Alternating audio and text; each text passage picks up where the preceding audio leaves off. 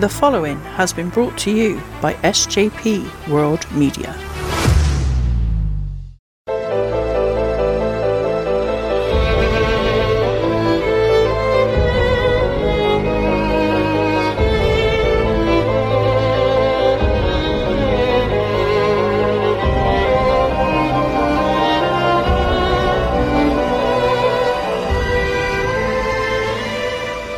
Hello and welcome to the Murder in Mind podcast brought to you by SJP World Media, a series where we're looking back at the anthology series from the BBC called Murder in Mind. I'm one half of, your duo, Morty, and I'm joined by the man who never sleeps, the man who has more podcasts than Charlie Sheen's had orgies. It, it's Si Powell. Hello, hello. More podcasts than Charlie. That's a that's a high number. It's a high number. Yeah, you've reached it. You've reached new heights. Why? Okay. How you How doing, are mate? All right. How am I? I'm I'm uh, I'm good. I've got my sexy gym jams on. I've got forty quid in my pocket. Gonna go and get some new shoes or head on down to Bristol. Either way, I'm ready to go. How are you? Yeah, not bad, mate. Not bad. Trying to battle through the cold and the snow every day, but yeah, it's uh, it, it's a nightmare at work. Honestly, it's like it doesn't where where I work doesn't get gritted or treated or anything like that. So it's mm. just an ice rink now. The snow's all just turned into this this this, this you know, it turned into mush and now it's just ice. So it's just a nightmare. Do you have a wager on at work of who's going to fall over the first? No, we don't actually, but I bet I'd be evens. I can imagine you're a bit like Bambi on the ice. I can Yeah, imagine. nobody wants to see a fat bloke like me fall over, mate. I'll tell you that. Oh, they do. Yeah, it's exactly who they want to see fall over. Yeah. I always know if I'm walking on something icy, I'm the one everyone's looking at. right, okay. I'm definitely the one people want to go over. Oh man, yeah, it's a bit treacherous, isn't it? But hopefully it'll go away soon because it's costing me too much money trying to heat the bloody house. Oh god, yeah. Let's not get into that kind of stuff. Honestly, it is um, yeah, it's uh, it's a bit chilly. It's a bit chilly, my friend.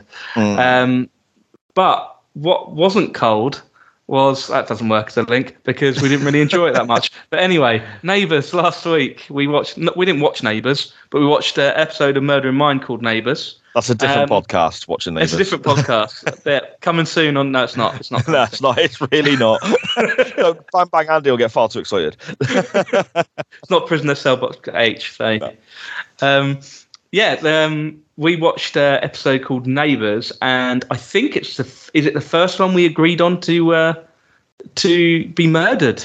Um, I think so. On our scale. Yeah, I think so. It, it it was just a bit daft in places, wasn't it? Really, it was just a bit. It, it took you out of the story quite a lot, didn't it? It got a bit, comedic, but not good comedic. Yes, yeah, yeah, that's spot on. It was a bit. There were just too many moments that were a bit. Uh, I don't know. Well, we spoke about it last week, didn't we? People Mm. can hear, listen back if they haven't heard it already. But Mhm. you know, certain characters took you out of it as well, and yeah, yeah, it, it wasn't it wasn't the best. No, no, it wasn't. And and we've said this before. To be fair, um, there hasn't been a complete dud in this series uh, so far. If we're saying, you know, that we're not going to keep it in mind, we're going to murder it, doesn't necessarily mean that it's the worst thing that ever happened. Just by you know, sort of the standard of the show. Really, it's um, it, it it's not perhaps not worth going out of your way just to watch that. Whereas the others, we think you probably should. Yeah, yeah, that's a great show. I mean, uh, we we said to murder last week's episode because it wasn't great in the context of what we've already seen. But Yeah. I mean, it's not dreadful. It's just I, I wouldn't seek it out. Mm-hmm. Yeah.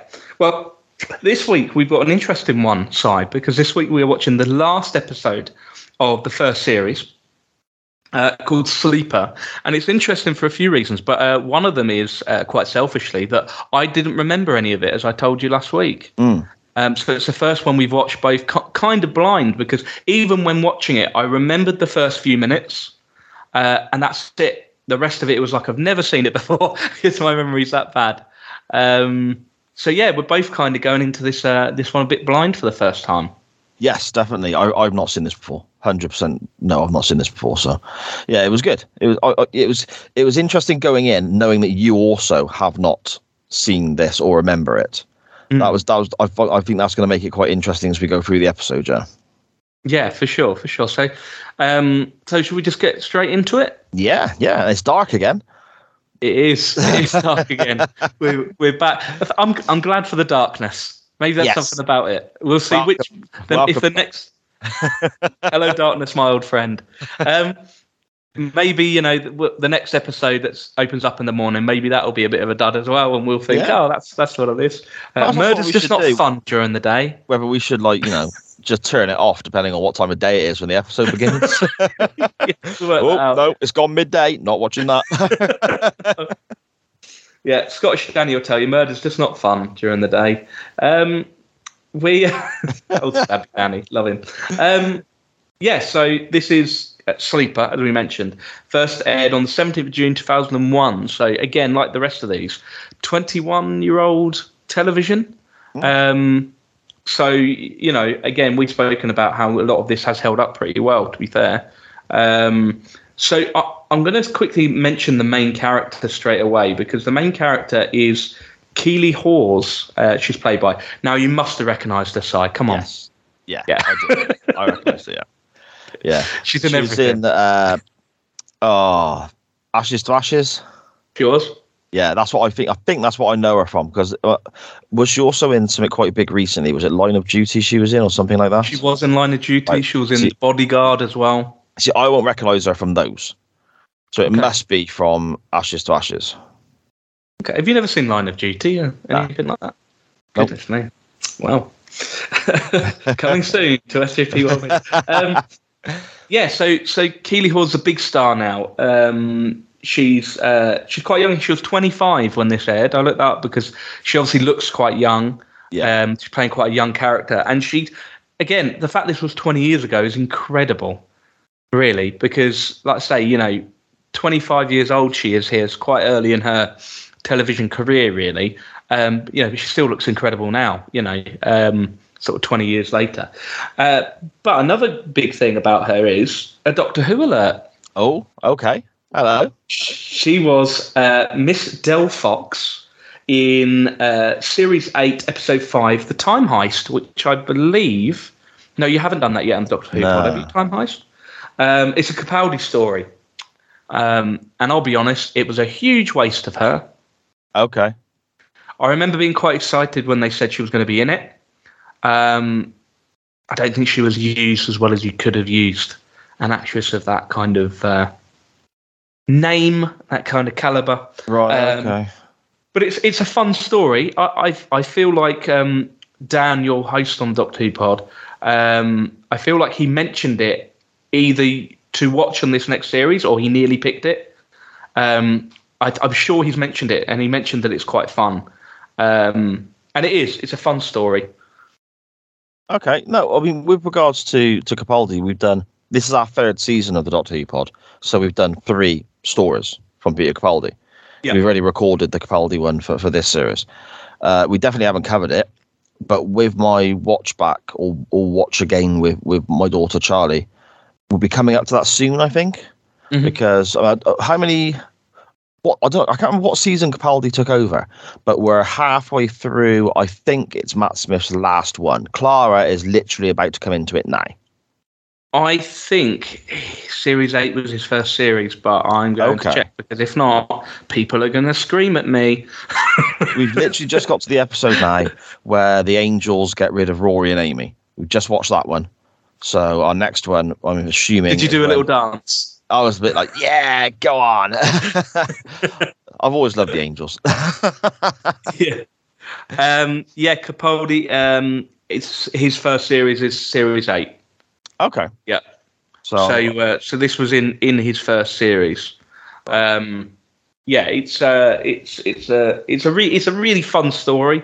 Um, but yeah, bit of a waste for her. But yeah, Doctor Who alert. We got one in early. awesome. Great stuff. Look at that. We ticked off the mention about Scottish Danny being a stabby, stabby man. And we got Yep. Doctor Who pod in already within the first 10 minutes. Let's just go now. Yeah. Don't, don't get better than this. no, it doesn't. Um, yeah, so said, it's night time again, and we've got creepy floorboards. I've written creepy floorboards on that. Mm, yeah, I think the whole thing was done quite creepy, wasn't it? Because obviously we're going to see uh, the main character, uh, Mhm. Debbie, Debs, Deborah. They refer to her as Yep. different stuff all the way through, and it's creepy. Obviously, the, the theme of it is she she sleepwalks, and Yeah. she's sleepwalking here, and her who we find out to be her roommate is kind of following her, trying to talk to her.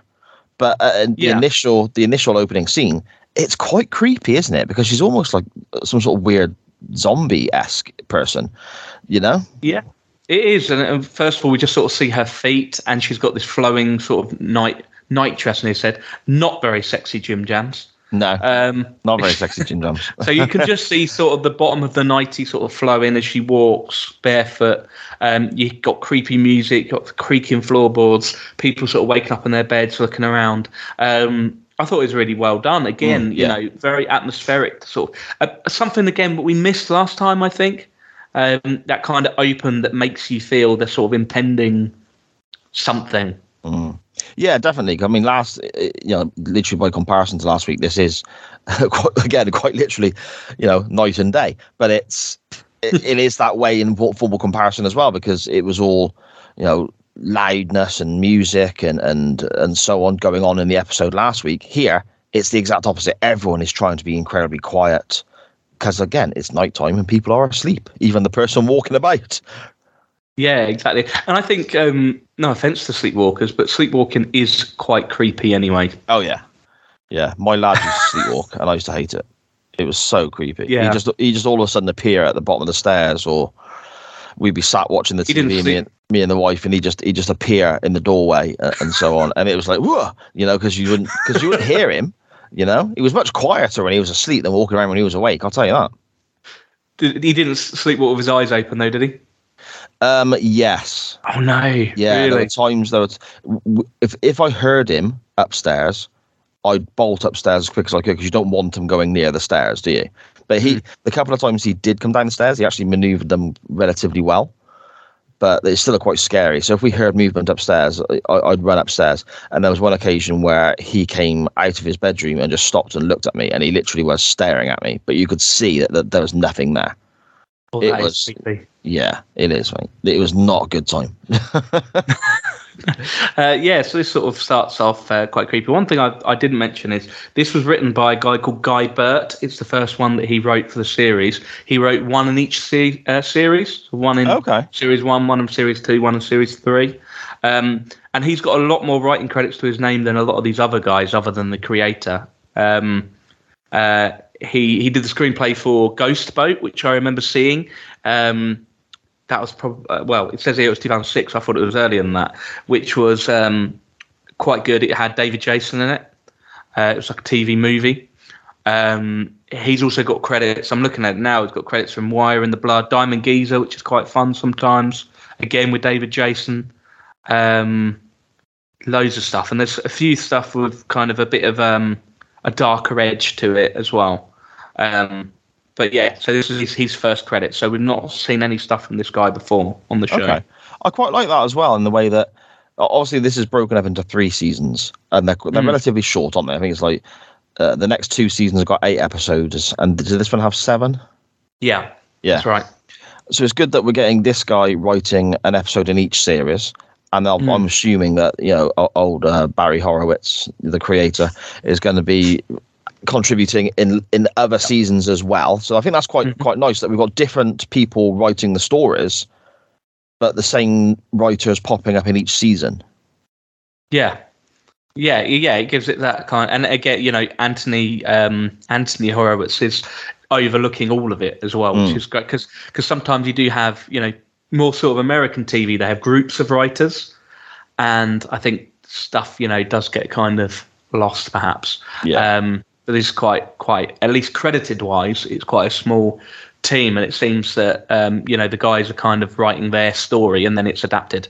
Um for this show. It's quite quite cool. Uh, and like I say, there haven't been any real duds um, yet, depending on your kind of view, viewpoint. Yeah. um, yeah. So she starts rooting through uh, her her roommates um, or her housemates yeah. uh, wardrobe, um, puts a top on while she sleeps, um, dresses herself better in her sleep than I dress myself when I'm awake. Constantly putting my tops inside out. About you? I literally today tried to take my work jacket off by pulling at my cuff, but it's a sleeveless jacket. So I was pulling at the jumper that was underneath my jacket. So that was a bit daft, yeah.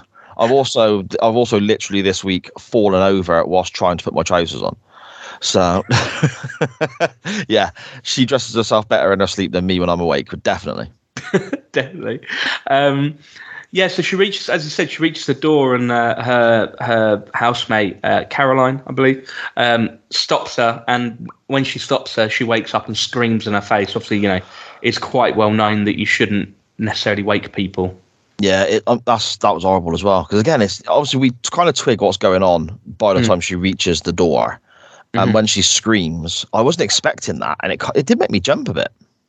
It, she did it very well. It was mm blood curdling, wasn't it? it yes. uh, yeah, and and uh, two lads I've written uh, ran downstairs and say, "Oh, not again." Um, yeah. So out of all of these people, I'll go through that quickly now. Um, so we had Caroline, as I mentioned. Uh, she was played by Ginny Holder. She's been in a few bits and bobs, um, kind of bit parts, really. Um, we have David, who's going to play a big part in it later on, played by Scott Williams. Again, you know, sort of a lot of bit parts. Uh, and Jamie, which is played by Ed Ed Stoppard. I'm not really telling you much they've been in because, to be honest, it's been a bit here and there. Yeah, none of them have been in any kind of long term things. They've all been in the usual sort of stuff, soap operas and um, a few murder dramas and things like that. But um, with regards to this this scene, then this is the first time we're seeing the four housemates all together on screen, isn't it? Mm-hmm. Yes, yeah. Now, uh, uh, the what was the lady's name? Sorry, not not Deborah, the other one. Caroline. Caroline. Okay, uh, excluding her then, because I think she's a bit of, of, a different role in this than to to the two lads. Mm. What was your first impression here?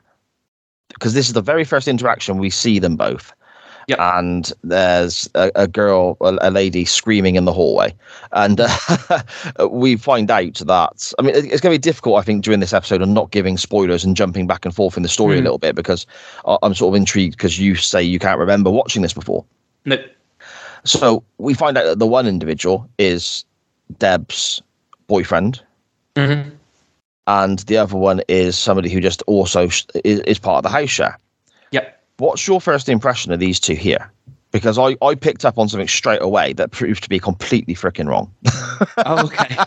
Um, I'd completely forgotten about, I say, the story really. So um, I didn't put two and two together that one of them was Deb's boyfriend. I thought they all just lived in the house together. Mm. So I instantly thought uh, they're students. Yes. And may, again, maybe there is, as they talk about subconscious a lot in here, maybe my subconscious remembers that they're, they're all students.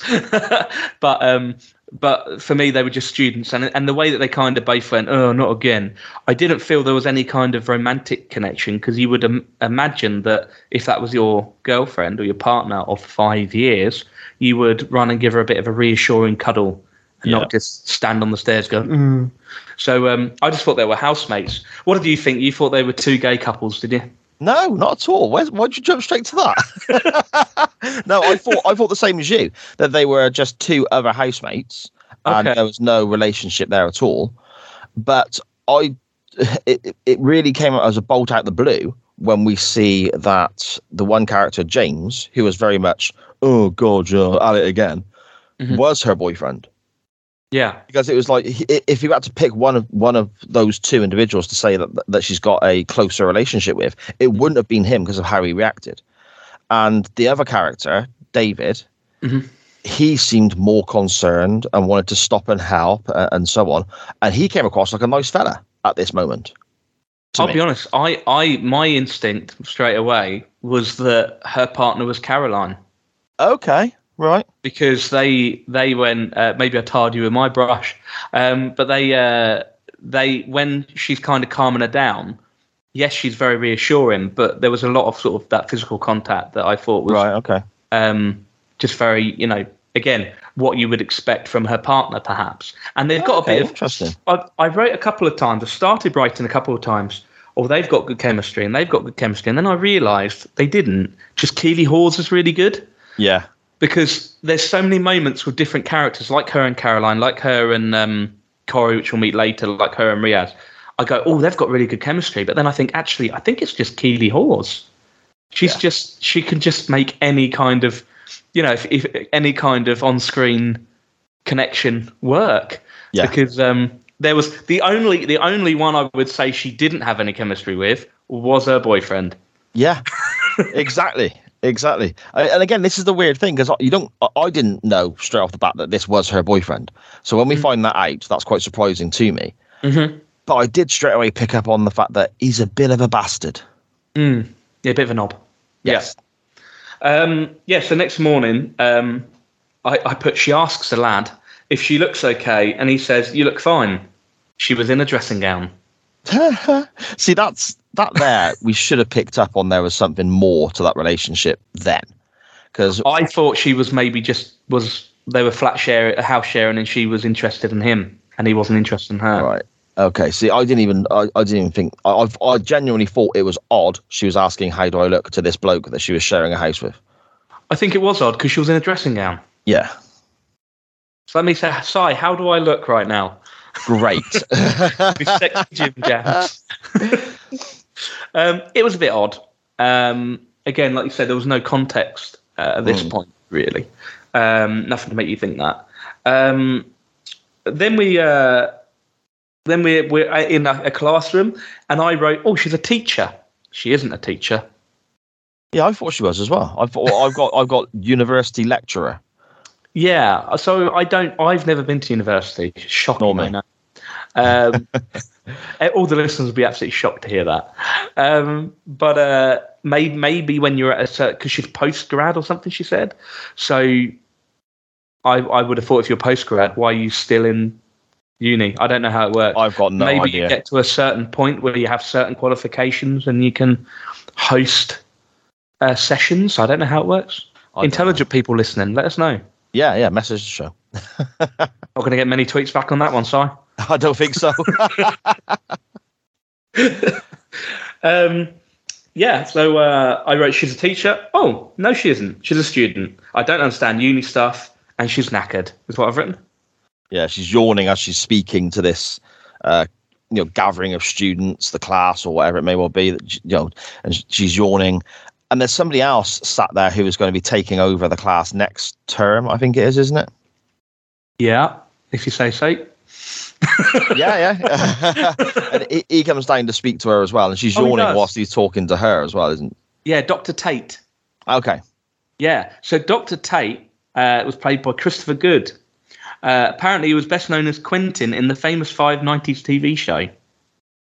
No there was. idea. I put Rob. Used to Rob will probably know that. Probably. I imagine so. Um, and also, apparently, when he retired, he restored an old mill and made a beautiful large garden in Herefordshire. So that's good to know, isn't it? An old mill. That's that's quite cool. I'd like to live in a mill. Yeah, let's contact him. Yeah. What? And move in with him. Why not? We're big fans of your performance on this little niche drama series for BBC in 2001. that you were in for about 30 seconds. Can we come and live with you, please? Can we live with you? It's cold in Gloucester. It is. yeah, because it will be nice and warm in a mill. Yeah, yeah. Uh, but also, uh, Doctor Who alert. Oh, okay. He played a character called Morgan in the 2010 Matt Smith story, The Beast Below. Now I would have seen that by now, wouldn't I? Mm, you've seen The Beast Below, yeah. I don't know if it's a big part. I can't remember. I don't remember him at all. No, but he was in it. So there we go. All right. Um, two Doctor Who alerts. There you go. Outdone myself. Um, I think a nice little back and forth between Deborah um, and her mate. Uh, I wrote Caroline. I don't think it was Caroline. I think it was Corey. Okay, yeah. This is when they sit Uh, down. Um, are- yeah. Are, are they in the not in the library, but they're It looked. I thought it was a library. yeah. Okay. Okay. Yeah, I thought it was a library. Is this is Um, where um, Corey recommends that she goes and speaks with the the I don't know what to call him. Is he a teacher, a lecturer, a student who's He's studying? a student, isn't he? Okay. Yeah, they do talk about that. Yeah, yeah. So again, I started to write. She's got she's got good um, she's got good uh, chemistry with this person. But again, I think it's just it's. Um, but yeah, no, a good bit back and forth. I haven't written down everything word for word because it's gonna, you know, we'll be here all day, um, and I won't do it justice. Go and watch it. Um, but yeah, they they do have back and forth. Like you say, she starts to talk about um, this um, this student who is post grad. Uh, maybe that's where I heard that term. Uh, and he specialises in um, neurological things, including sleepwalking and things like that. Um, and I, it, it, was quite. You saw a lot of personality from uh, from Deborah here. I thought, you know, and she's kind of is he fit? You know, she's yeah. kind of she's playing a little bit because um, her mate is clearly kind of a bit uh, single and a bit um, crap at meeting fellas. It seems is what Deborah's uh, thought process was at the time. So the response um, as well was a, the response was a little bit cheesy for me. He's only interested in your mind, not your body. That was a bit a bit on the nose, you know. Yeah, yeah, I suppose, but I, I, I know people like that. Oh, okay. I know people who that would be their idea of humour. Right. and you just go, oh, yeah. Um, yeah. Uh, we see her quickly that she's waitressing so that's how she's paying for her uni. She's yawning a lot. All right. She's knackered. You know, she's sleepwalking. She's not sleeping. She's, like um, she's not exactly she's kipping. So. Mm-hmm. She's like doing laps when she's kipping, isn't she? So. yeah, exactly.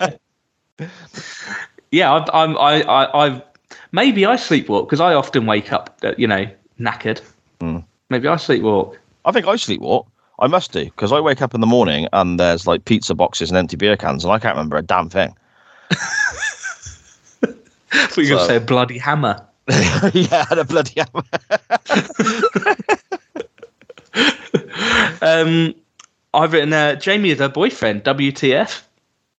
Yeah, that was a bit of a surprise. I was like, what's that all about? Yep, uh, and he seems not to give a single f about her. I've written. Yeah, I've I've written boyfriend is not nice. So we picked no. up on the same thing there. Yeah, and then I wrote, I hope he's who she murders. Does that make me a weirdo? I, no, I don't think so because we know there's going to be a murder. Mm. And picking off the person who we don't like on the show, I mean, that's that's a fair thing to say as a viewer, isn't it? either that or we're either that or we we need to be like, you know, we need to go and see some sort of psychologist or maybe this podcast was starting to make us a bit warped. Yeah, it's like the episode that you were watching where you, you, were like looking at this dad that had like not even two full scenes. He yeah, was on TV, and you were like, "He's a killer." Yeah, I thought he was a nonce. he's tied that little girl up. He's he's killed his daughter. He has. had nothing to do with the story. no, nothing at all. Um, I've written long-haired lad David uh, sees a window open mm. um, uh, in the evening, and then uh, she wakes up and seems to have slept well. Uh, Jamie sort of apologizes, kind of, for being a bit of a knob. Sort yeah. Of. I'm just yeah. tired, or whatever he said. Yeah, I think she was. Um, I don't know whether she was wanting to just talk the night before, or mm. whether she, you know, she was feeling a bit frisky or, mm. or whatever. But uh, yeah, he had no interest in anything to do with her whatsoever. You know, no. so he's apologising for that. But literally, he's apologising as he's going out the door, isn't he? Yeah. Again, there's no no connection there. Any no, you know. Um, she gets up and her feet are filthy, so it's clearly obvious that she's been walking around in the garden. Um, uh, Jamie leaves the house, and uh, David, the long-haired lad, says he's an arsehole. And I've written, I agree with you, David. Mm, I agree with David too. Indeed. There's something else that happens here as well when she's mm. um she goes into uh, I'm assuming it's like the, the shared living space, whether it's the kitchen or the dining room or wherever they were, mm-hmm. and they see that door, uh, sorry, the window open. Mm. The next room they go into, the radio is playing, and it's playing "Yellow" by Coldplay. Okay. And I'm thinking, is that obviously it is, but I'm thinking that song isn't that old, is it? uh, yeah, but must. I thought Yellow was like '99. Oh, okay. 2000. So it? I thought it was a lot more recent. But then I'm not exactly a Coldplay fan, so it's like I, I, I wouldn't know how many releases they've had. I mean, I mean, if it came out in like 2010, that's creepy. Right. yes, it is. um, it was released in the year 2000. Uh, okay. Well, I suppose it is that old then. There we go. I wonder where you're going with that. The radio was playing. I was like, oh, he spotted something I haven't. It was playing Coldplay. That's weird because they recorded that song seven years after this was re- no, released. I was just a bit like, really? Is that song that old? oh, yeah, it must be. Um, there's certain things that I see uh, when we're watching this uh, series, and I just go, wow, really? That Yeah. long ago? Yeah, I mean, it's, Um, it's over two decades, mine. That's it's, it's not a, a short period of time. No. And also, with regards to this episode, I think that I, I think what we get with this episode is slight, slightly different to the other episodes we've watched. Is these are all the characters in this, the main characters anyway. They're all of a certain age, aren't they? They're all, as you said, sort of you know in their twenties, students, whatever. Yeah. Whereas every episode we've watched previously, we've had older people in there as well, and Mm. You know people of different classes and so on dressing in a certain way.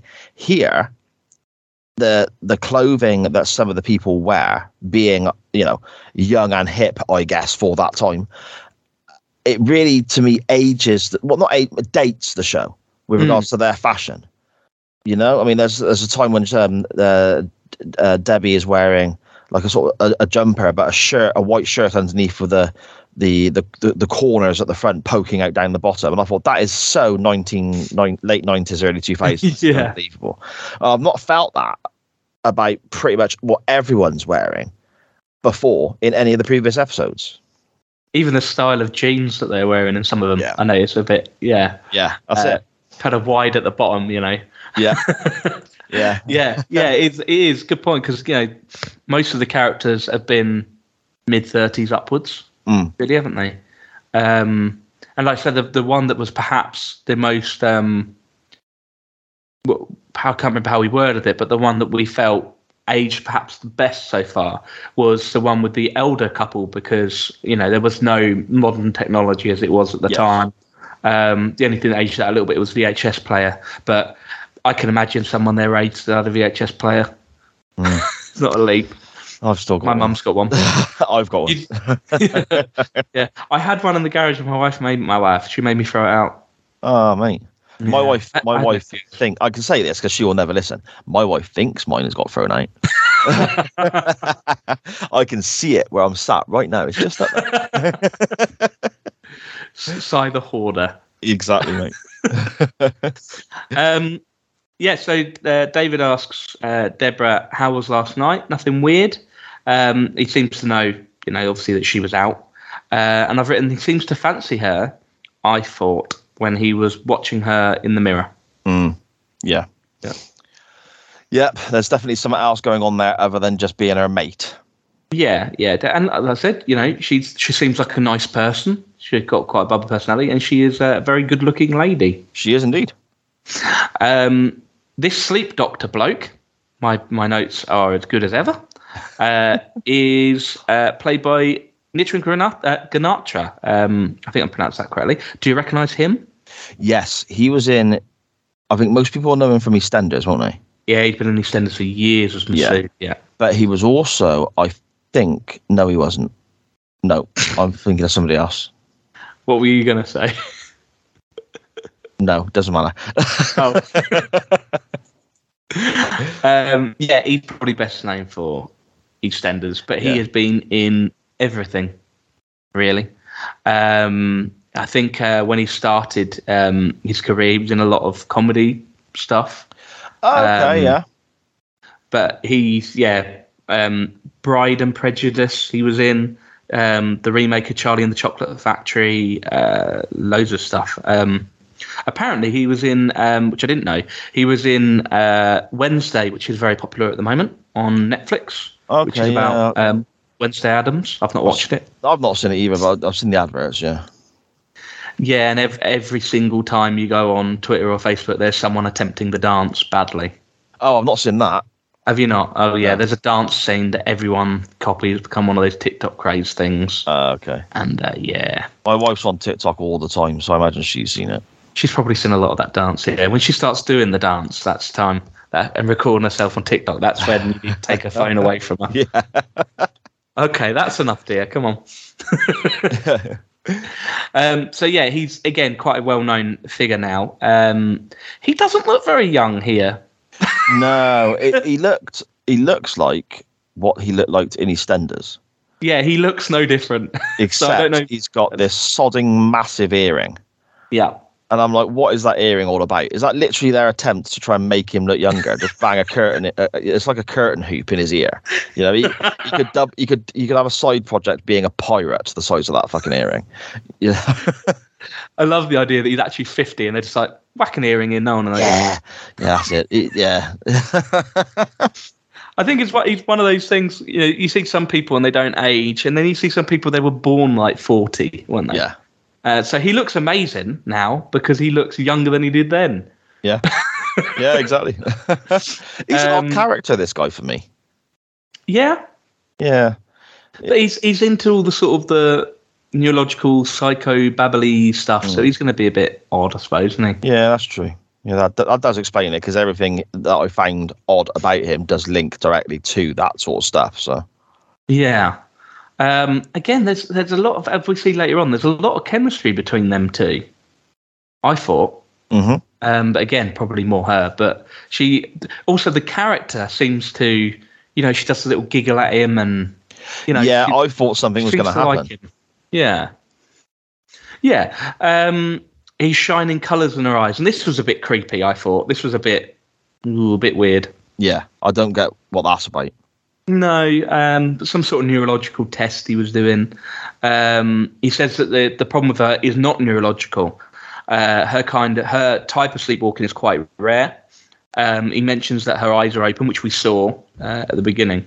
Um, and he said that it can be intensified by trauma or stress. She says she's a history grad student, and he says, "Oh yeah, well that'll do," uh, which I thought was quite quite a fun little uh, Yeah, back and forth. I'm okay. Yeah, that, that'll do. That's fine. That, that that's the Yeah. reason. Let's not talk about it anymore.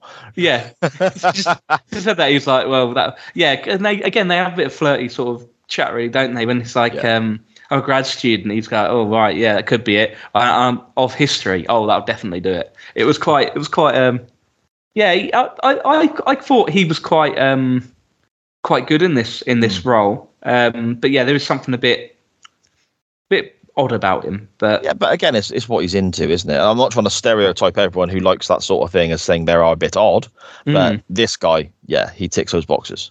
Yeah. Um, could be a relationship stress making it worse. Um, he says that sometimes the subconscious uh, knows things that a conscious conscious doesn't, uh, and that ends up being a theme here, doesn't it? Mm. Yeah, Um, she seems to have good chemistry with everyone on screen. I wrote here, as I said, cannot be a coincidence. She's very natural. I yeah. I mean, she she's brilliant. She's really good in this. I mean, she. uh, Spoiler alert, I guess, for when we get to the end of the program. But she's my star of the show. She's fantastic, Mm. uh, and I think sometimes she is so good that other people look bang average by comparison. Yep, I think you're right. Yeah, for sure.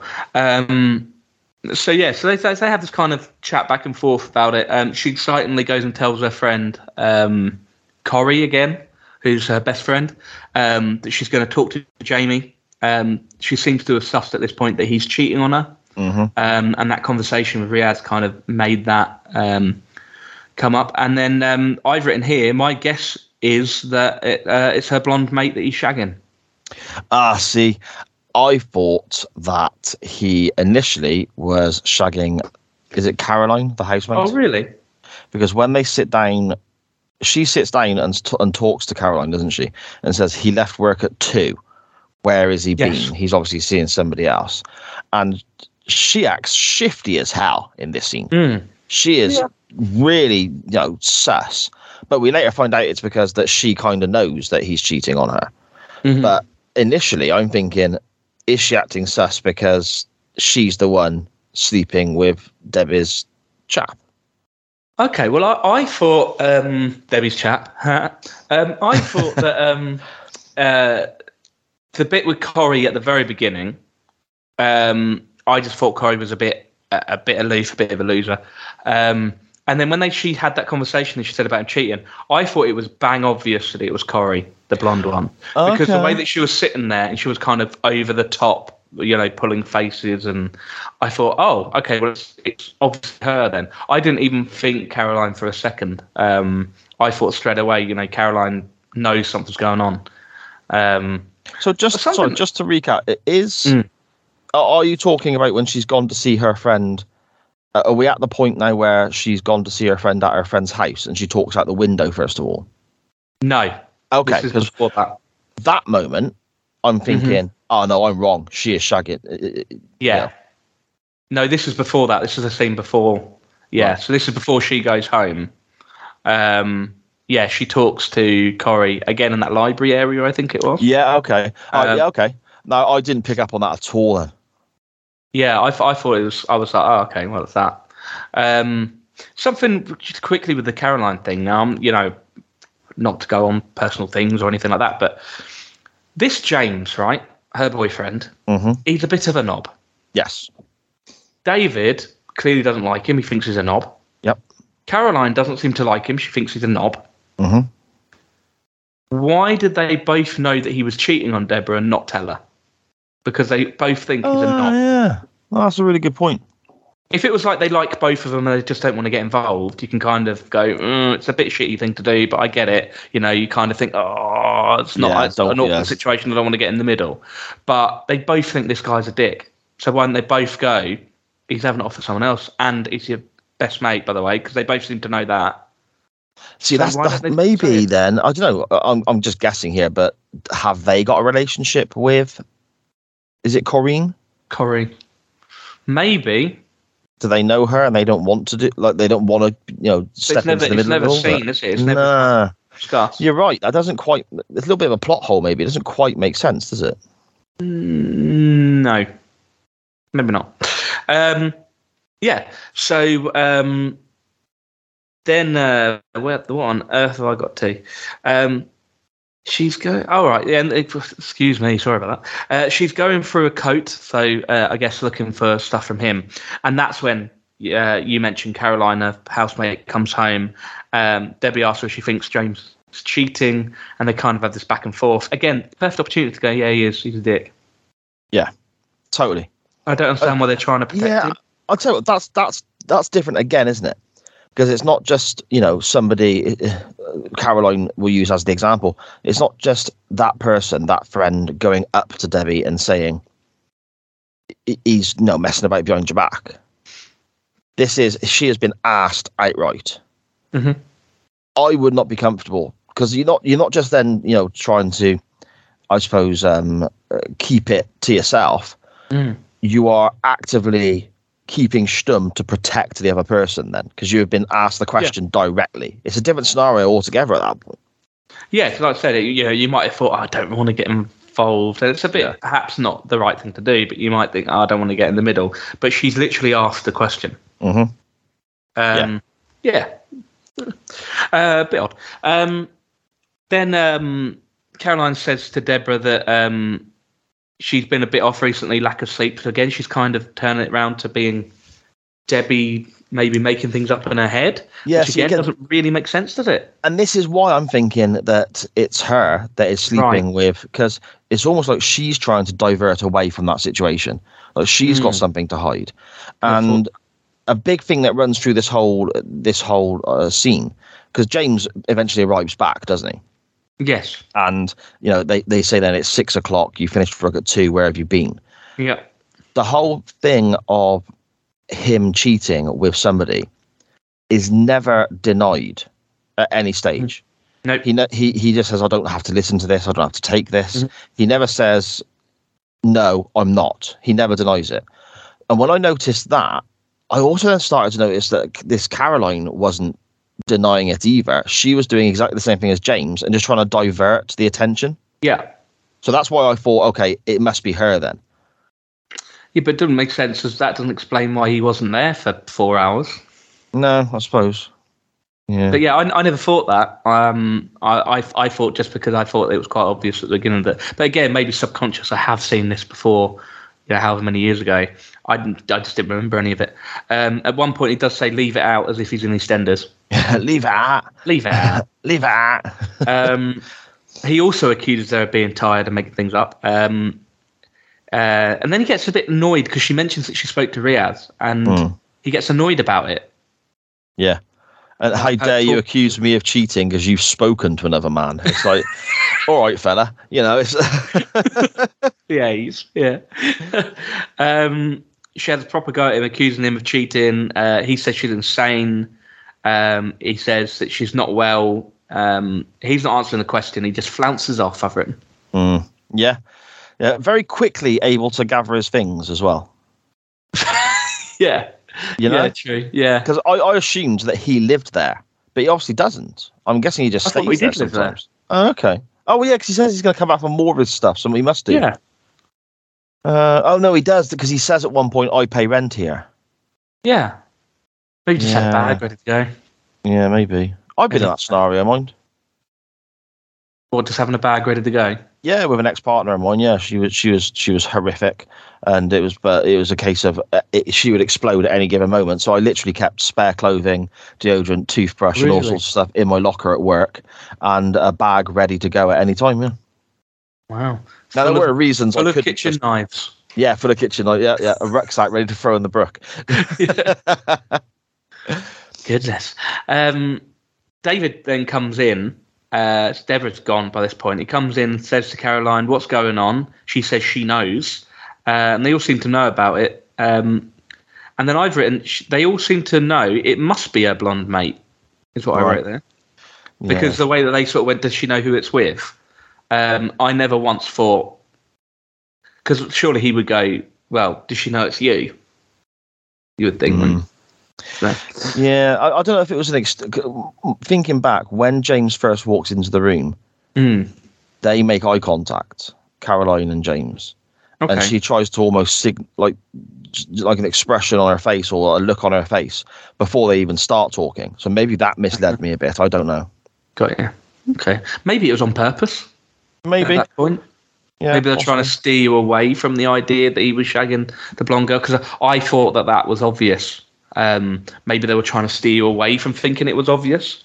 Right. Okay. Maybe. Maybe. Or I've just seen something that's not there. I Completely misunderstood the situation.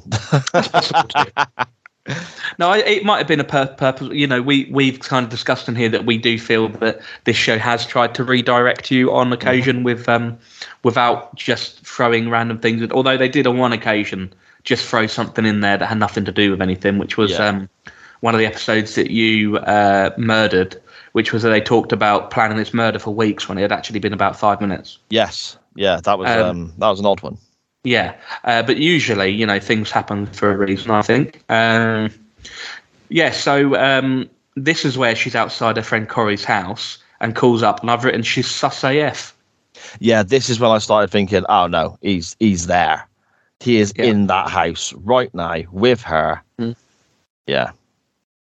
Yeah. Um, then she goes up to her bedroom, and her bed is purposely all sort of ruffled up, and you know, you kind of go, "Oh yeah, Mm. right." He's literally Yeah. just been there. Um, she says they don't talk, they don't have fun, they don't have sex, and I've written, "Join the club, sister." you might as well be married. um, so yeah, so she she sort of stays there and has a bit of heart to heart with her mate. Uh, she gets home a bit pissed at night time. Um, Caroline wakes up. Um, the next morning, we see the front door is open, don't we? Yes. Yeah. Um, oh, is this where she she just drops the line of that bastard doesn't deserve to live? Uh, yes. Yeah. So straight away you're thinking, uh oh. But again, it- she's she's pissed about the fact that we know that there's going to be a murder, and it's focusing on her, so it's quite obvious to us it's her that's going to do the murder. Mhm. Um, at this point, it seems obvious that it's him that's going to get it. yeah, and, and the whole theme about the sleepwalking, Mm. it to me it was obvious that, that the boyfriend was going to get killed. Mhm. But just because of the way my mind works, I started thinking, is she going to kill Caroline because she thinks Caroline is sleeping with him? Right. is she going to kill her mate because she thinks her mate's going to, and is she going to get it wrong and her subconscious has got this wrong and all this sort of Mhm. stuff yeah That's interesting. Um, so uh, the next morning, Deborah's in bed, and David's made Deborah some breakfast, a bit of toast, and some coffee. hmm still at the time still still at this point seems like a nice fella Nice lad, yeah. yeah lovely, lovely boy. Um, Caroline knows that he fancies Deb and that he's trying it on. Um, and this is the moment that Deborah wakes up, throws the duvet off, and she has a hammer in her hand covered in blood. Yeah. So, hmm, What did not you think? Look, I was like, okay, so she's obviously killed someone in a Mhm. sleepwalking escapade. Uh, what's going on here? You know, who has she killed? Obviously, we know it's not the two that are downstairs talking uh, and so on. So it's like, who has she killed? It must be, it must be James because of the line that bastard doesn't deserve to live. And I'm Mhm. thinking, is it going to be this straightforward? I mean, is it going to? Because it, it didn't. It did really seem at this point in time, watching the show, it was going to be very straightforward. And I'm kind of thinking, oh, okay, is this not actually going to crack up to be all that good? Because it does seem pretty one dimensional. But I was a Hmm. little bit wrong with that. Yeah, uh, and I'll tell you later on. But um, as the story started to develop, I became wrong as well, okay. despite the fact that I have watched it before. What a knob! Um, um, yeah, so she's she's panicking. Uh, ob- obviously, as you would. Um, bed is covered in blood, and she's got this bloody hammer. And David knocks on the door. She says, "Wait, don't come in." Um, and she's panicking, and he's a bit worried about her because he can hear in her voice that she's sort of not right. Um, she manages to cover the blood up for a moment, kind of sits behind a cushion, throws the duvet over. Um, and I thought at this moment that she was gonna, he was gonna come in, bring the breakfast in. She was gonna say, "I don't feel very well," and off he was gonna trot. I didn't think it was going to go the way it did. No, totally not. I, I, I thought it was going to go the way you just explained yourself. Yes, I, I totally agree. Um, she um, he asks if she's still mad, and she says, "I'm not mad." He's like, "I didn't, I didn't mean it like that." And then he notices the blood, Hmm. and Yeah. I went, "Oh, okay." Yeah, so and to be fair, when he walks in the room initially, I'm Hmm. thinking, okay, like like you said, he's going to drop the coffee off, say tell her, and that'd be that. But then the more you look at it, the more you realise that she's not actually done that good a job at hiding it on her body or on her jammers. She's got a cushion that she's holding in a sort of you know sideways on, trying to hide it. But the blood's on her fucking hands that she's holding the pillow with. So it's like just right there. Well, she's had seconds, though, hasn't she? And Mm, yeah, fair point. he's a student, so she probably thought he wouldn't notice. Yeah, yeah, good shot. Um, sorry, students. Um, yeah, so he notices a blood and he asks if she's hurt. Um, and she tells him that she woke up and it was there. And she said, I killed him. And he sees the hammer. Um, and yeah, she's she's straight away, you know, she's revealed what she believes to have happened. hmm Um, she's really distraught that it was in her hand. Um, I didn't expect her to tell him um, everything. And she asks him to call the police and he agrees. Yeah, but then he doesn't actually do it. Nope. And this is the first kind of, I suppose, little turn in in the David character, isn't it? Because Mhm. up to this point in the episode, I'm thinking he's a nice fella. She should be with him, Yeah. you know. And maybe it'll go that way. Who knows? But then he doesn't call the police. hmm And for a moment, I'm like, okay, this he's acting a bit weird now. This is a bit off. Mm. But then again, almost straight away, his motivation, whereas his actions may be a bit uh, a bit skew. If hi- hi- his motivation still seems on the Look, kind side, because yeah. it's almost like he's trying to help her. Yeah, that's how it seems at this point. I, I thought as well. Yeah. I, at the beginning, I thought, okay, so he's trying to help her. He obviously got a thing for her. He's trying to help her. He obviously didn't like that other guy. Maybe the actor just didn't get the memo because he's coming across a bit creepy. Yeah, but as time goes on, I think he was meant to be creepy. Um, and actually, the actor did a, a fairly good job at it, fairly mostly. Um, but um, at this time, I just thought maybe because I actually wrote um, as he was trying to starting to talk to her. I wrote he'd make a fairly decent villain in something Mhm. because he was a bit. He's just got this look about him, hasn't he? He's a bit slimy. Sorry, yeah, he is. I don't know. I, I know what you mean. And there's very quickly we get to moments, don't we, where because here they're they're cleaning up, aren't they? Well, he Hmm. is cleaning up. He sends her for a shower. Yeah, know, he lets himself in while she's showering, which is again a little bit bit odd. yeah. Yeah, Um, takes her clothes and he's washing all the bedding that's got the blood in it, and Mhm. tells her not to worry about the hammer and all this sort of stuff. Yeah. She then goes upstairs to his room Mhm. to use the towels up there because he's still doing stuff in her room apparently. And this Yeah. is where she finds the picture, isn't it? Yes. So that there, because the picture is the four of them, the four housemates, Mm. but James is kind of folded over, so he doesn't appear in the picture. Mm. And when I saw that, I was like, this bastard, he killed James, and he's trying to make her think that she did it. That's what I thought as well. Not Yeah? at this moment. Not at this moment, but a little bit later on, I'm like, oh, he did it. See, that's He what I did it, here. And then when she was asleep, he put the hammer in her hand Yeah. and I don't know, rubbed some blood on her or something. yeah, that's Yeah. that's exactly where my mind went to. Oh, okay. Yeah, it wasn't at this moment because this moment I just thought it was odd that she was fixating on that photo, and I thought that they were trying to tell us something. Because the reason I thought that was odd, that picture isn't just of them, Mm, because Caroline's in it as well. yeah. So the fact that he's folded James out, he doesn't like James. Why would he have a picture of James? Doesn't like him. He's a knob. Uh, so I didn't really think at, at that point. I didn't think that was a creepy thing because he was with Caroline and Debs, and he just folded the bloke you don't like out. Um, this is before Photoshop, I think. So Yeah. Um, You can't just I don't know, put a chicken in front of him or something. I don't know why I went with chicken, but no, could have just deleted him. Didn't have to Yeah. impose a giant chicken to take his place. I've never used Photoshop in my life. I don't know how it works. just as well. Would Your house would just be full of you showering some chickens. you want to see my family pictures? It's just like you and all that giant chicken from Family Guy. Yeah. Load of little chicks. My mum's actually got chickens as well, which is weird. yeah, she got. They are not as big as that chicken, but they are fucking big. um, yeah, there you go. That's uh, that's um, another job for Pig's Bladders if he listens. Yeah. Load load of Photoshop uh, images of side with chickens. um, yeah, but back to uh, back to David. Um, yeah, at this point he's just trying to protect her, really, isn't he? And as say, he's cleaned up everything. Mm. He sort of says to her, "What do you know?" And she says, "Well, I don't remember anything." So I said, "Well, it wasn't you then. It was, you know, your subconscious." Um, she has a wash and he bags a hammer and he um, he cleans the sheets and everything, like you said. I thought it was weird that he went in the again.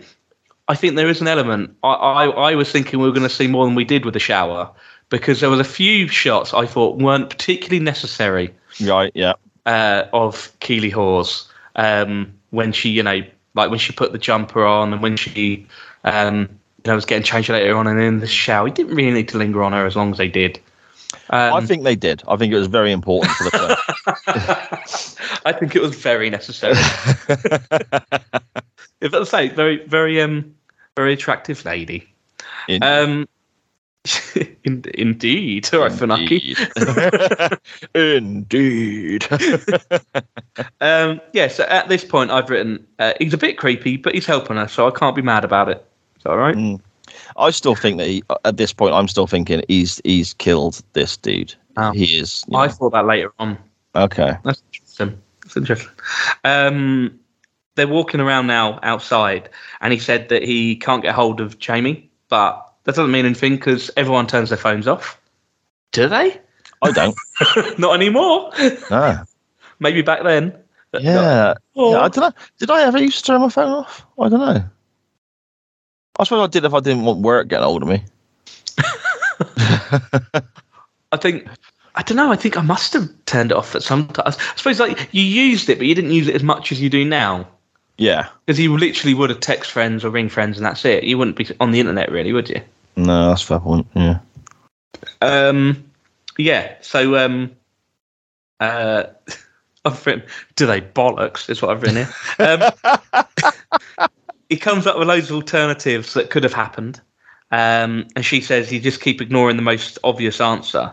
Uh, there was a hammer, blood, and hair, and that's when she realizes he washed everything. And for some reason, it was this moment that I'm like, hmm, it's a bit off here. He's a bit off. And as time goes on, it's the controlling element that I was like, oh, that's Yeah. that. That's that's when I was like, he did it. But here is when I first started getting a bit like, hmm, maybe he saw her do it at this point. I was thinking because Okay. he was up and he saw, you know, um, it was the way that he went to her straight away. I was thinking maybe he saw her do it, maybe he was involved and she was sleeping or whatever was my thought process at this time.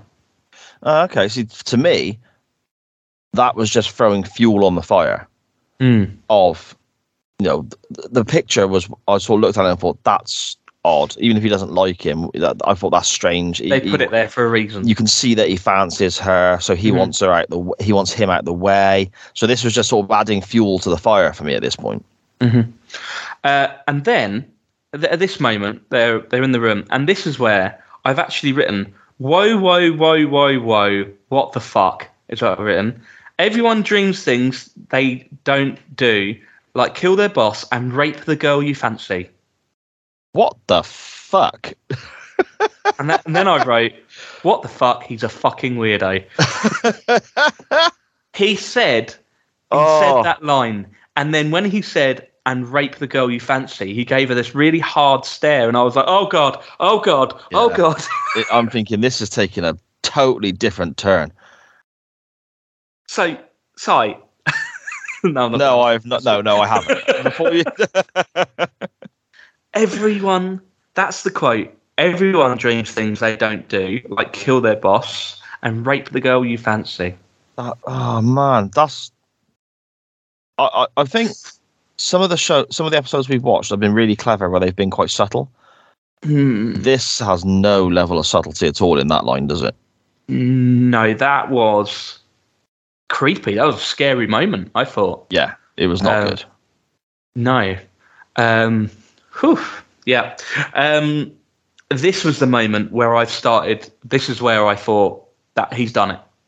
Yeah. That was the moment where I thought he's done it. I've written here, do you think he enjoys having a sort of power over her? That was a question for me to ask you.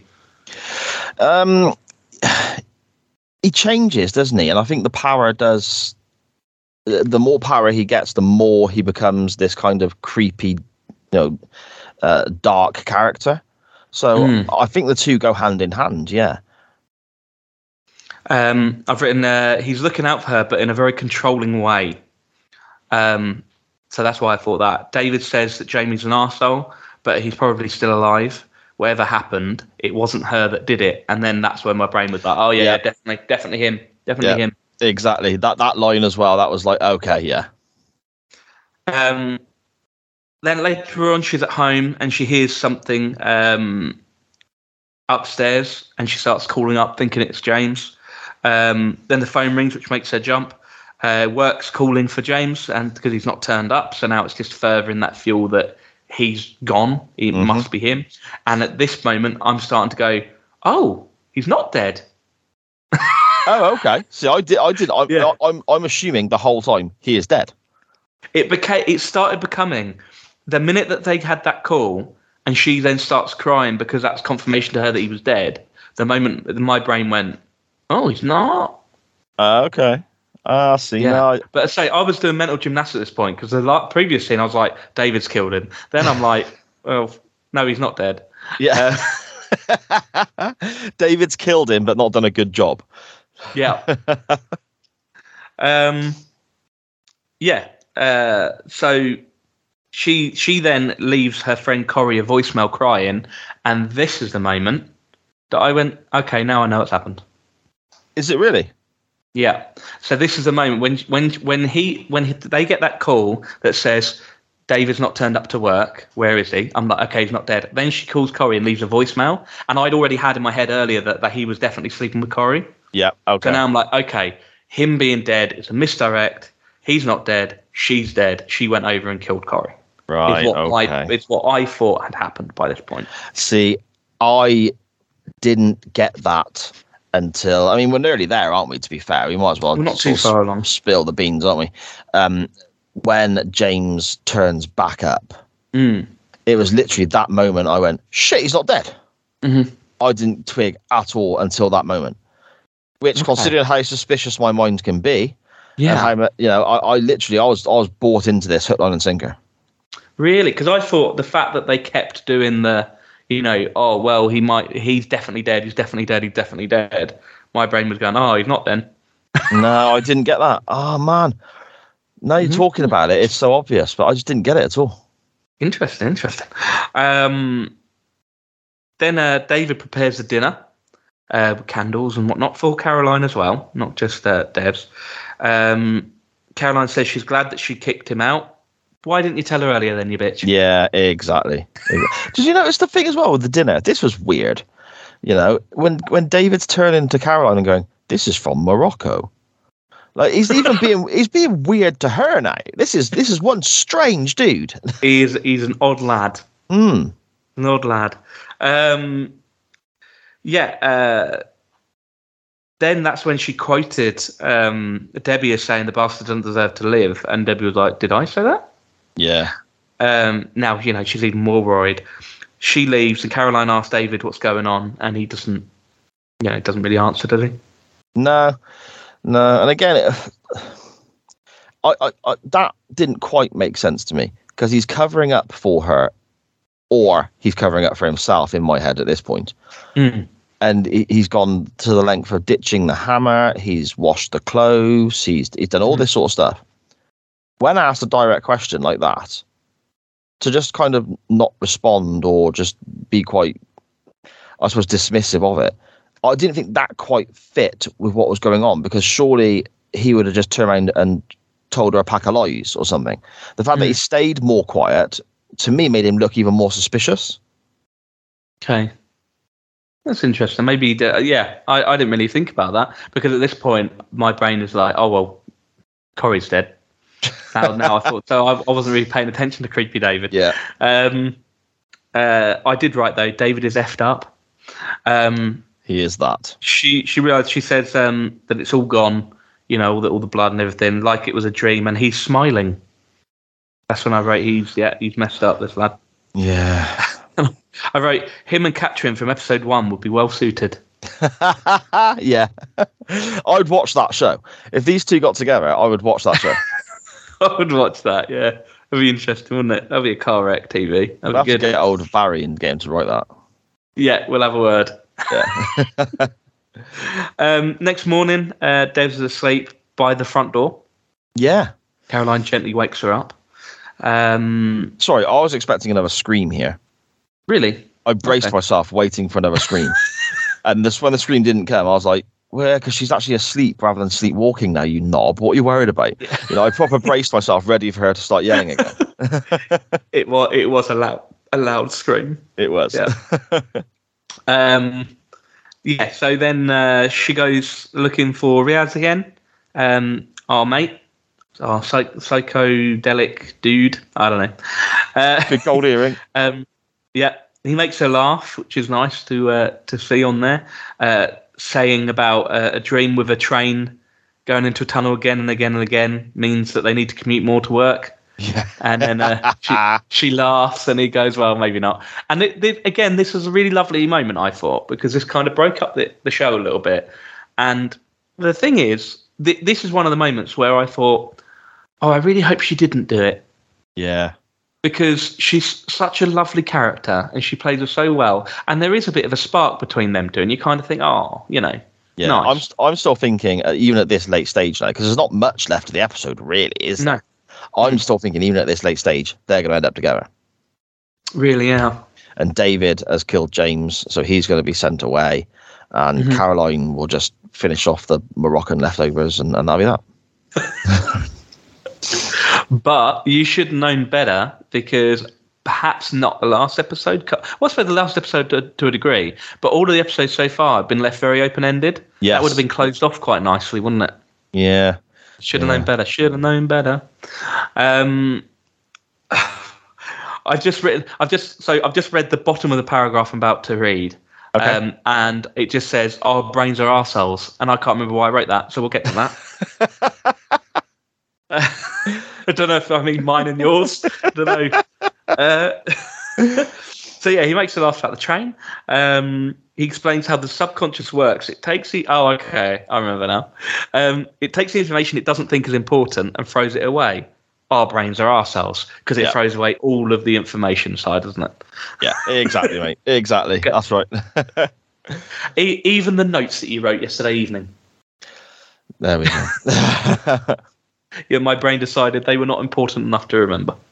Um, he But then when she's kind of saying about the subconscious, you know, being this other thing, you know, he goes, no, no, no, the subconscious isn't some kind of other thing. It's uh, it's you. It's just another part of you, and that kind of hits her a little bit, doesn't it? Mm. Yeah, yeah, and again, it's it's adding all the time, isn't it, to this thing of she's done something in her sleep. So even mm. though at this stage I'm thinking it's still very much David who has who's done the murder, to her she is thinking I have done this still. Yeah, yeah. Um, our friend Creepy David throws a hammer in the water. He wanted to put that in a rucksack. Yeah, he did. And again, don't venture very far, do they, when they when they dispose of their murder weapons? You know, just in the water. Yeah. Um, he cleaned it. I, I suppose. and put I it in a plastic know. bag. Yeah, I don't know. Mm. Um, no, he didn't do a great job. She's at work. I've written not really with it, and then out the window she sees someone she thinks is James. She runs outside. Definitely got sacked, which we find out later on that she did.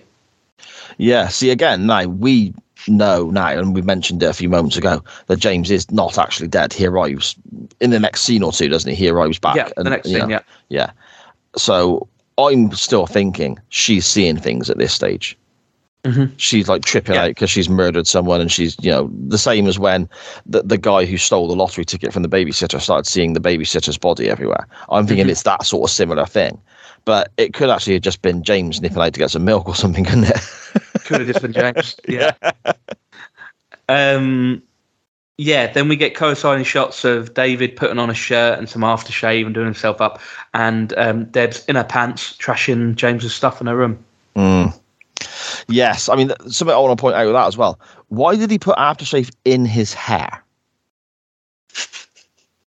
I know it's a really, I know this is a really weird thing to notice, but he's, even notice. He's putting aftershave in his hair. He, but people can't. This is wonderful stuff for an audio podcast, obviously, but you yeah. can see what I'm doing. He's yeah. putting, he's got quite long, well, sort of shot down to his shoulder. He's putting it in his hair and putting it back. That's going to make his hair aftershave, wasn't it? Yeah, it's going to make yeah. his hair, go, yeah, because he splashed it in his hands, put it on his face, and then started putting yeah, it through his hair. Ran it through his hair. Oh. Yeah, I'm like, oh. what are you doing that for, you weirdo? His hair will smell nice, I suppose. Yeah, but it'll look like shit.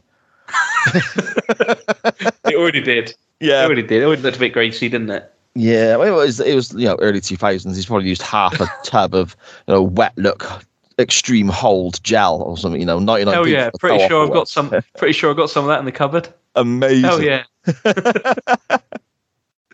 Um, and then uh, so we get those kind of side shots, and then he suddenly appears behind her in her room, and I put, "Whoa." He's creepy because he did also make that comment earlier about doing that thing in his dream, and I I thought yes. we were going to go down a very dark road. I thought this was going to be a really bad moment because he's jazzed himself up. He's he's hairspray. He's after shaved his hair, and he's uh, and he stood there, and he's he's not just appeared behind her. She is you know wandering around her bedroom in her pants. Yeah, and he's there for a little while, and he even tilts his head a little bit as he's having a look. Mm-hmm. And it's a bit like, okay, mate, I thought it was going to get real, real dark. Yeah, yeah, yeah. me. Um, she she asks if he doesn't knock, and he said he didn't think she'd mind. And I'm still thinking, yeah, that's just where we're going. Yeah, that's, that's what's going to happen. That's Not a sure tell like that is there, isn't it? Yeah, I was thinking, oh, I don't like this. I don't like this. um, she says she wants to be alone, but then he comes into the room anyway, and I'm going, uh, uh, uh, uh, don't like it. Um, he said he's glad that she took his stuff down and says that he always had bad taste. Um, she realizes that he. Uh, then that's when she realizes that he didn't um, believe himself when he thought when he said that he thought James was dead because he said he always had bad taste, not he does have bad taste. Yeah. So she kind of picked up, and then she thinks um, at this point that maybe he uh, killed James, doesn't he? Doesn't yeah. She? and I, am at this stage. I mean, I, have got no like counter or, or, you know on the on the DVD player or any. I've got no context of time, so I don't know how long is left of the episode. But I know we must be getting to the end. Mm-hmm. So I'm think I'm thinking this is the reveal, and this is the the, the swerve that they they kind of because these episodes do tend to sort of like you said they leave it open ended, but there's always sometimes a bit of a surprise or a bit of a twist, isn't there? Yeah, yeah. I'm yeah, thinking yeah. the the twist is that David killed James and mm-hmm. we've just figured it out. That's what my in, I'm thinking in my mind. Yeah, well, I'd say by this point, I'm convinced that um, James is alive and that Corey's dead. So at this point, um, my brain is going, ah, yeah, yeah. So the reason I thought that at the beginning is because they wanted me to think that. They wanted me to think that David was was uh, doing that. Um, God, I'm so gullible. He tries to um he tries to kiss her as well, doesn't he? Um Yeah. and she's again this still at this moment when she tried to kiss and she went back and then he kind of went in again. I was thinking that No. mm Um, that that takes some form of you know I, I don't want to say guts because it's not guts but it takes some form of delusion to think that when this this this lass who's obviously going through an incredibly traumatic situation Mhm. and in in her mind her whether it's you know whether james has died at the hands of david or debbie she has just lost her boyfriend whether she liked him Yeah. or not at that, that final couple of days or whatever to then go and try and kiss her and she pulls away. Okay, that could happen. But to Mhm. go back in again, it's like, mate, what are you thinking? So I'm still thinking rapey here, to be honest, because he has admitted that he dreamt about that, and then Yeah. he walked in creepily while she's getting dressed, and he's been very controlling on. I'm looking after you, you know, I'm looking Yeah. out for you, and I was just, oh, I had a really horrible feeling. That's where we were going I think it's purposely done that way because the to make time, the viewer feel a bit uncomfortable with. yeah, because the timing of it. Uh, bas- basically, James walks in the room now, Yeah. doesn't he? Mhm. And he disturbs this scene. Mhm. I wonder if obviously we'll never know. That's not been written, whatever. But I wonder if it was done in a way to make you think that that was going to happen. If James hadn't arrived at that point, Yeah, well, yeah, because she obviously thinks that he's trying to set her up. Mm. Um, she calls him a monster, and he shouts, "You're a murderer!" And that's when James walks in. yeah, and the look on both their faces. This is what. What did you think here then? I was like, "Whoa, okay." I, I, I it completely swerved me. I was, I, I didn't expect to see him at all. And then she's um, partially crying, laughing. I mean, she's brilliant here because she's she's Oh. relieved but surprised, and there's so many things going on w- w- with with with Debbie's character at this exact moment. But she's brilliant at portraying all of it. Yeah, Yeah, so she she's almost at times giggling whilst crying because of what's in front of her. just relief and Yeah. Yeah. Whereas David, he kind of looks surprised a little, but not massively. I, I, it's, it's not like he's gone, "Oh, mate, you're alive! Wow!" he looks like pissed off. Yeah, and there's there's a line here as well because James then basically points the finger at, at David and Debbie and sort of says, "What you 2 Mhm. And she openly laughs at the idea. Laughs this- in his face. Yeah. Yeah. and he he just rocks back in against the wall, doesn't he? Like, oh, Yeah, yeah, that was that was quite cathartic moment actually, because as a Mhm. viewer, you think he's a creepy bastard, and she just laughed in his face, so yeah, make you feel bad really about it. Um, yeah, um, she laughs and says, "Oh God, no," which um, she's just so I've written she's so relieved at this point. Um, but then I put I feel pretty sure that she killed this other person. Is what I wrote at this point. So did, Right. did did that start running through your head at this point or not? yeah. When when James was alive, I thought, okay, she has killed the person that James was sleeping with in her sleep. Right.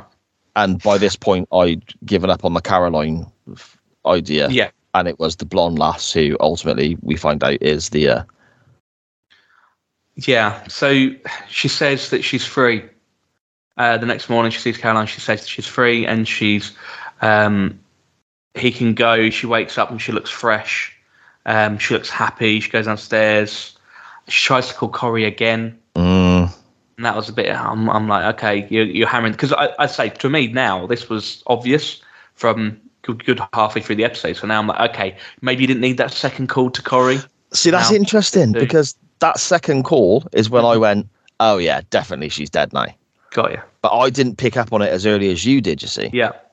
She said that she's coming over now, so I've written I'm convinced now.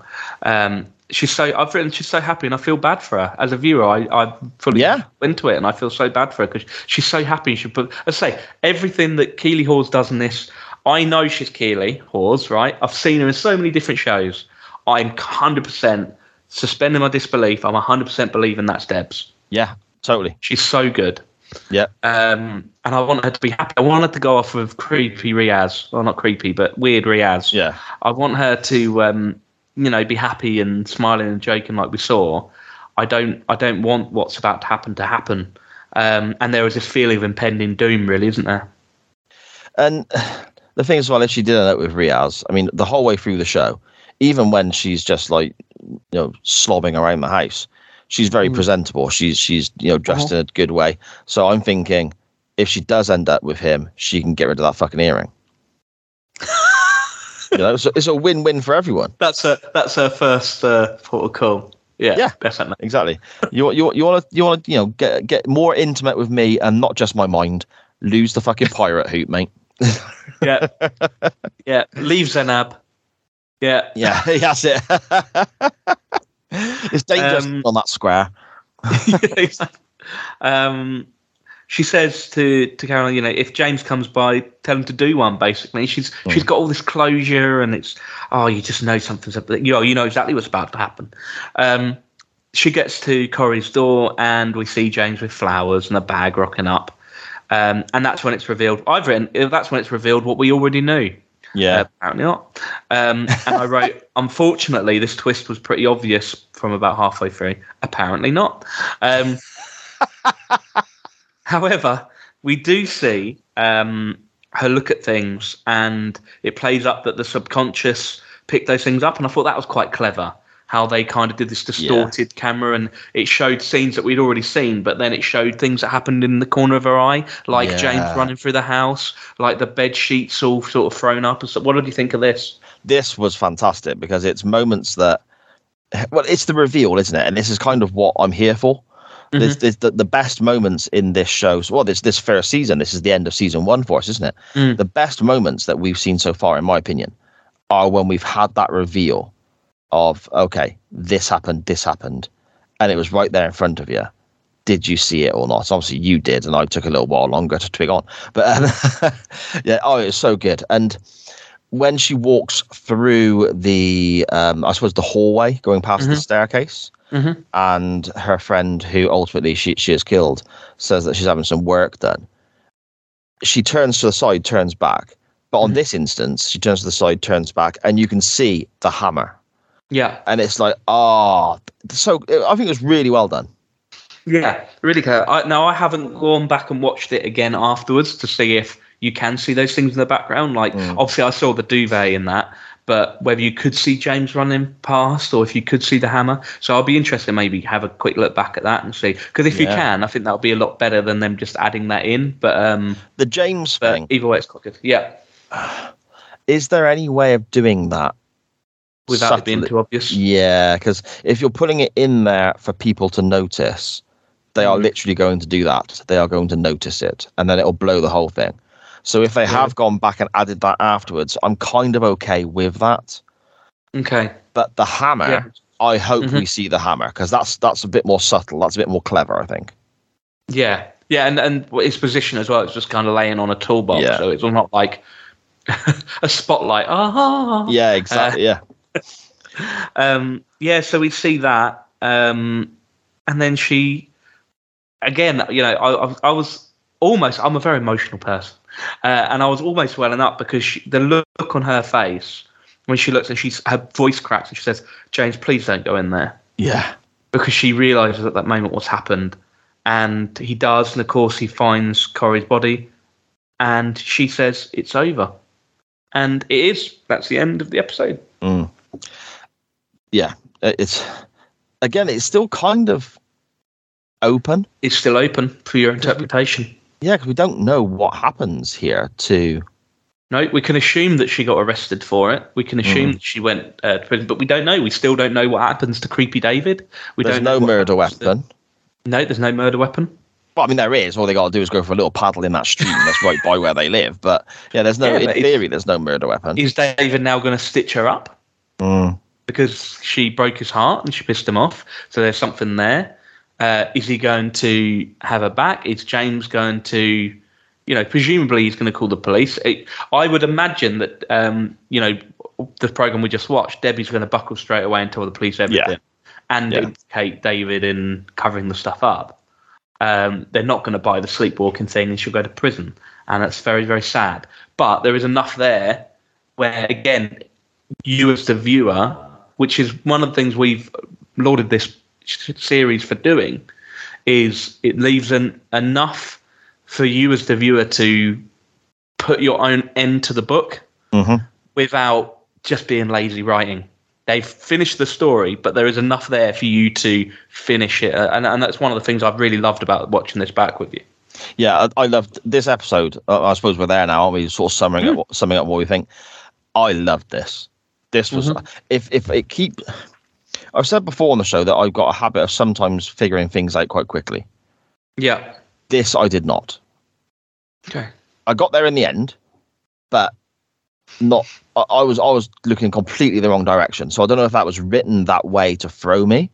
I don't Mhm. know.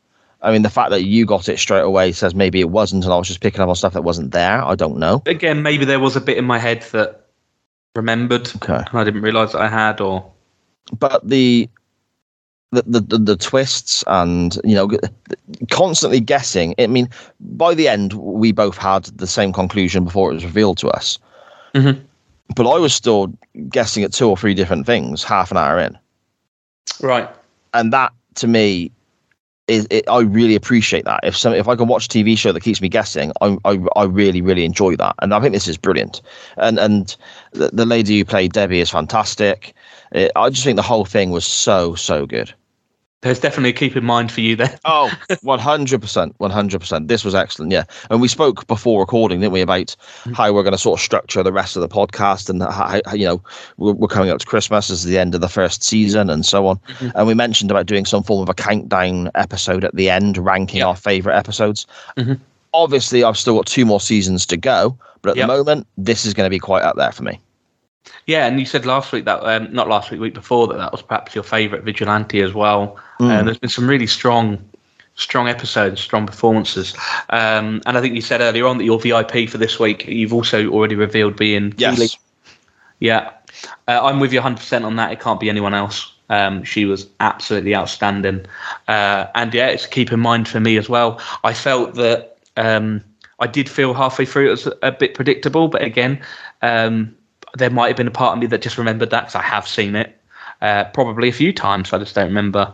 I, th- I think because of it, I've said before, because of its place on the DVD, it's the last episode on the DVD. So Yeah. I think there's been many occasions, not just the last time, where you know you've only got sort of three episodes on a disc. Yeah. So I might have just like got to that and just gone, oh, I'll just start the new series, and that might be why I've missed Yeah, it, I get skipped it, and Yeah. then I would say like the first sort of three four minutes.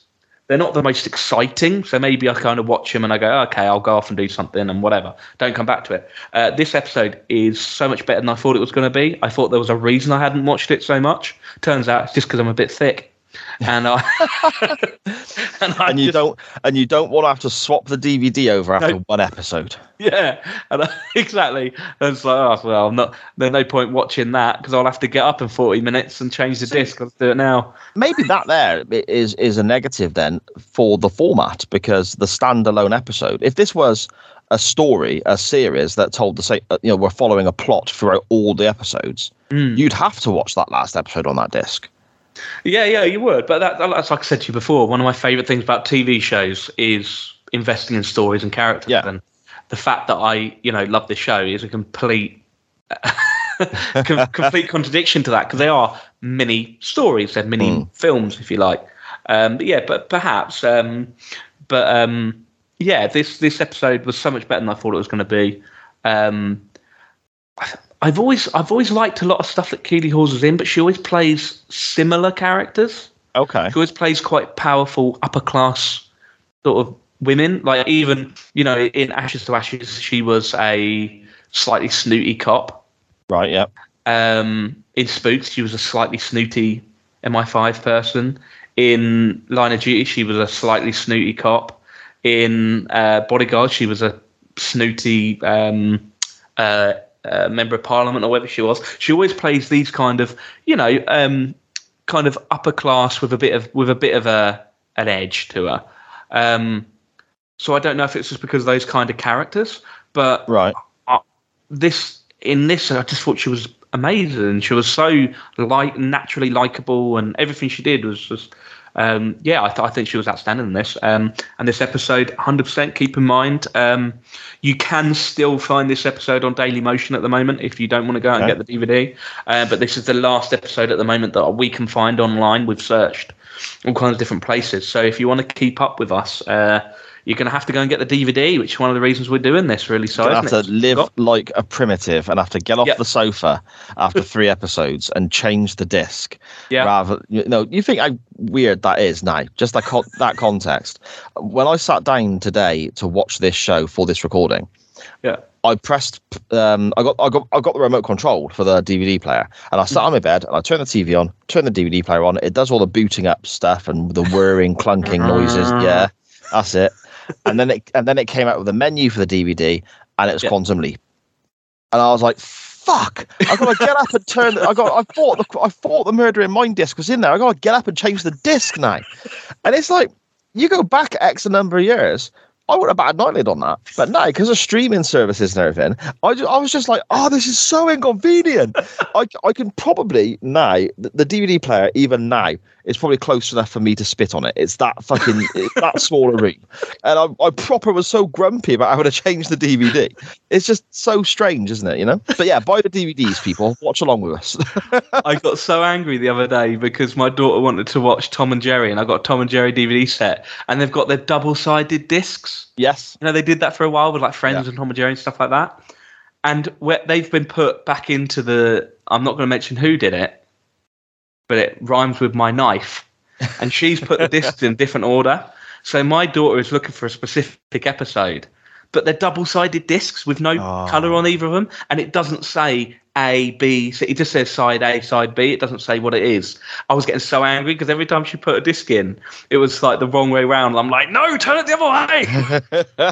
And then um, I went around my mum's the other day and she put a DVD on, and it was an older DVD uh, of a cartoon movie, and it played about seven trailers before it. And I was like, "Oh God, do you remember this with VHSs when you had to Yeah. fast forward all the things?" I was having a moan about it. I'm like, "How how important are we that Yeah. It's, I, we I can't remember the wait first for the credits?" the first time we got Netflix at my parents' house, I was just like, "This is the this is game changing. This is the future." You know? Yeah, hundred percent. Um, which is why the streaming services should put Murder in Mind on. I don't care if there's not a call for it. I don't care if it's twenty-two-year-old television or whatever it is. It should be. Why isn't it on BritBox? That's what I want to know. That's the one that gets me. Why isn't it on BritBox? Because that you know BBC. Why isn't it? It makes no sense. You look at the stuff that BritBox. I mean, BritBox I love, by the way. Hmm. It's got so many great programs on there, but why isn't this on there? I thought this would have been exactly the sort of thing that would have been available via that streaming service. And you think if they put it on now, right, for the type of people that use BritBox, because we, the type of people that use BritBox, people that like older TV shows. Yeah, because that's mostly what's on there. You've got a few from the last few years.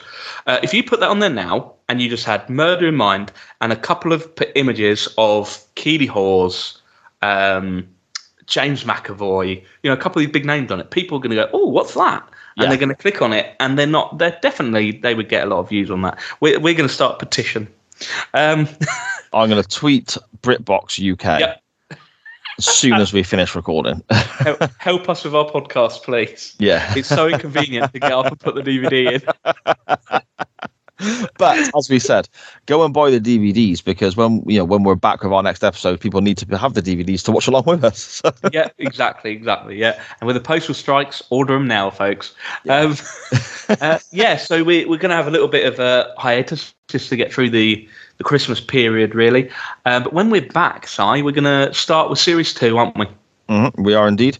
Uh, what is the first episode of season two? The First episode, of series two, is called Passion.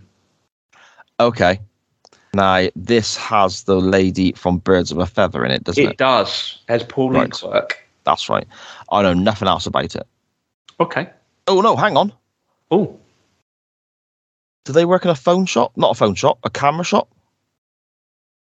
Mm, no, but I can kind of see what you're saying.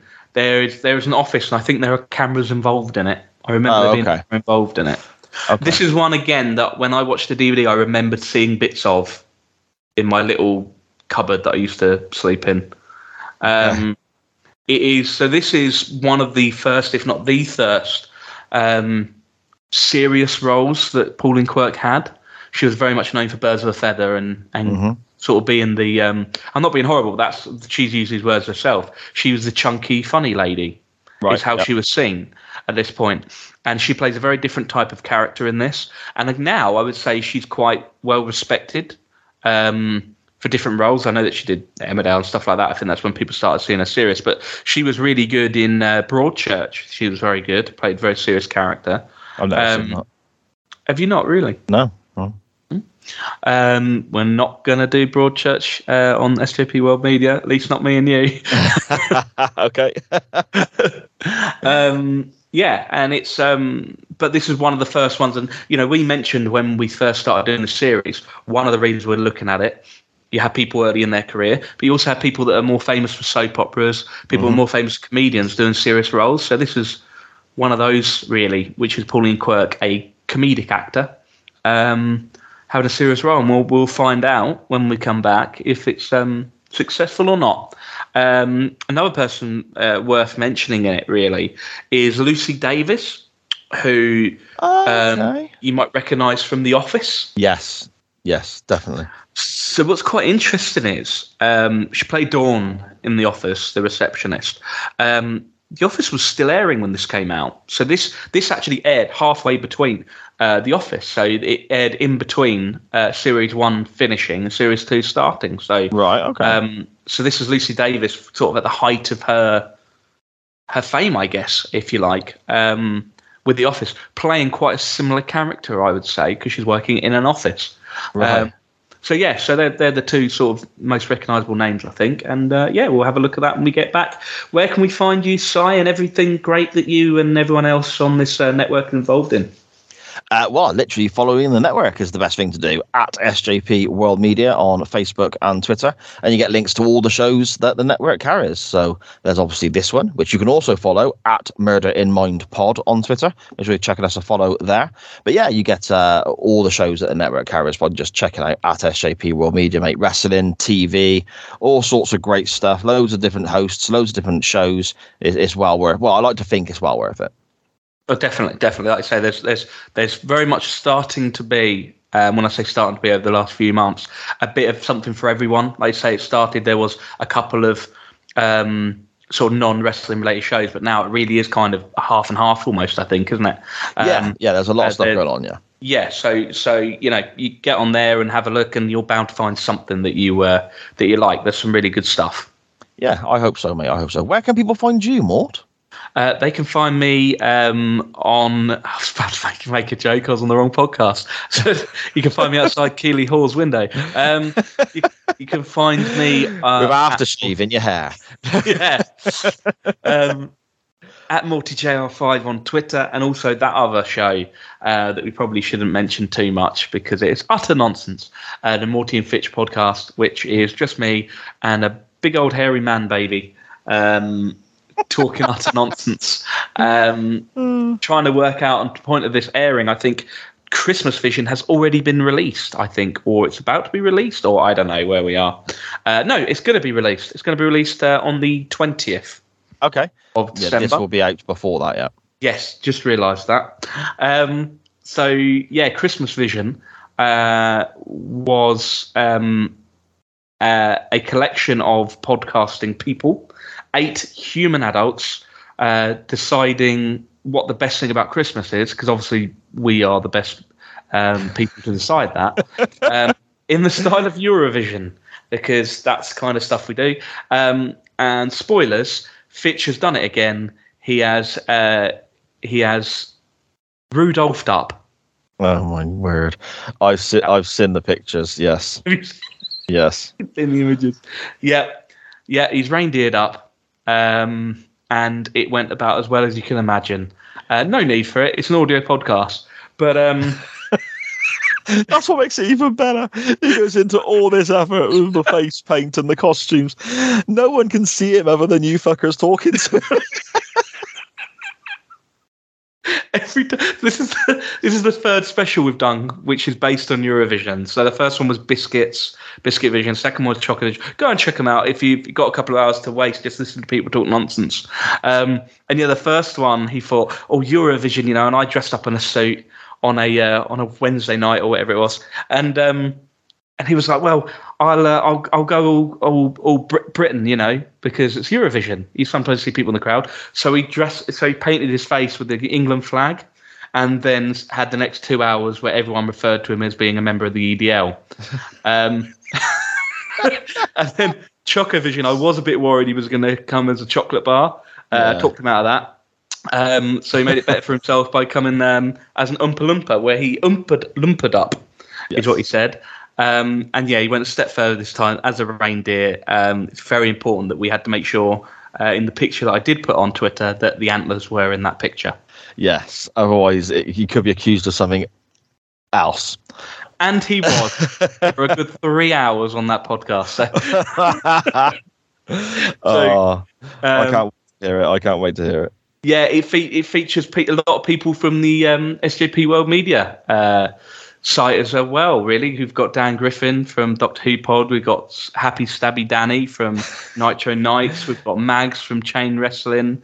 Uh, and myself, who's lucky enough to do this show with you, And we've got people who you've had guests on. Uh, on those shows as well, um, so yeah, it's it's it's a, a lovely bit of fun uh, over the Christmas period. You know, give us a listen, and I hope we can just uh, bring a bit of bit of Christmas laughter to you all for a bit. Yeah, I imagine you will because every show I listen to makes me laugh. So I imagine this will be exactly the same. Appreciate that, man. Appreciate that, and we'll uh, yeah, we'll catch up. Um, we'll catch up in a few weeks.